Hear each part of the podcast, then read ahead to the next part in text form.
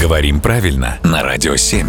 Володя, доброе утро. Доброе утро. У меня, к сожалению, нету подробной статистики, но кажется, каждый день в русском языке появляются какие-то новенькие фразы и даже слова.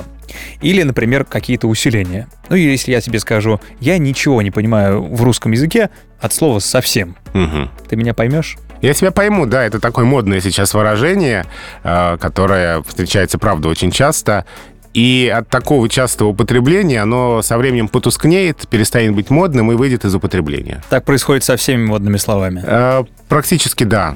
То есть э, этот образ сначала был очень яркий, да, когда вот он появился. Там нет от слова совсем. Я в этом ничего не понимаю, от слова совсем. Ну, ну, в общем-то, действительно такое яркое выражение. Сразу Класс. понятно, что вообще ничего. Да, классное, образное, но е- оно бы оказалось подхвачено всеми, все его стали употреблять, и здесь поэтому у него очень печальные перспективы. Замылилось. Замылилось, надоело, стало немодным, в каком-то смысле уже безвкусным. Да ничего, Володь, придумаем новенькое. Это безусловно, вне всякого сомнения. Спасибо.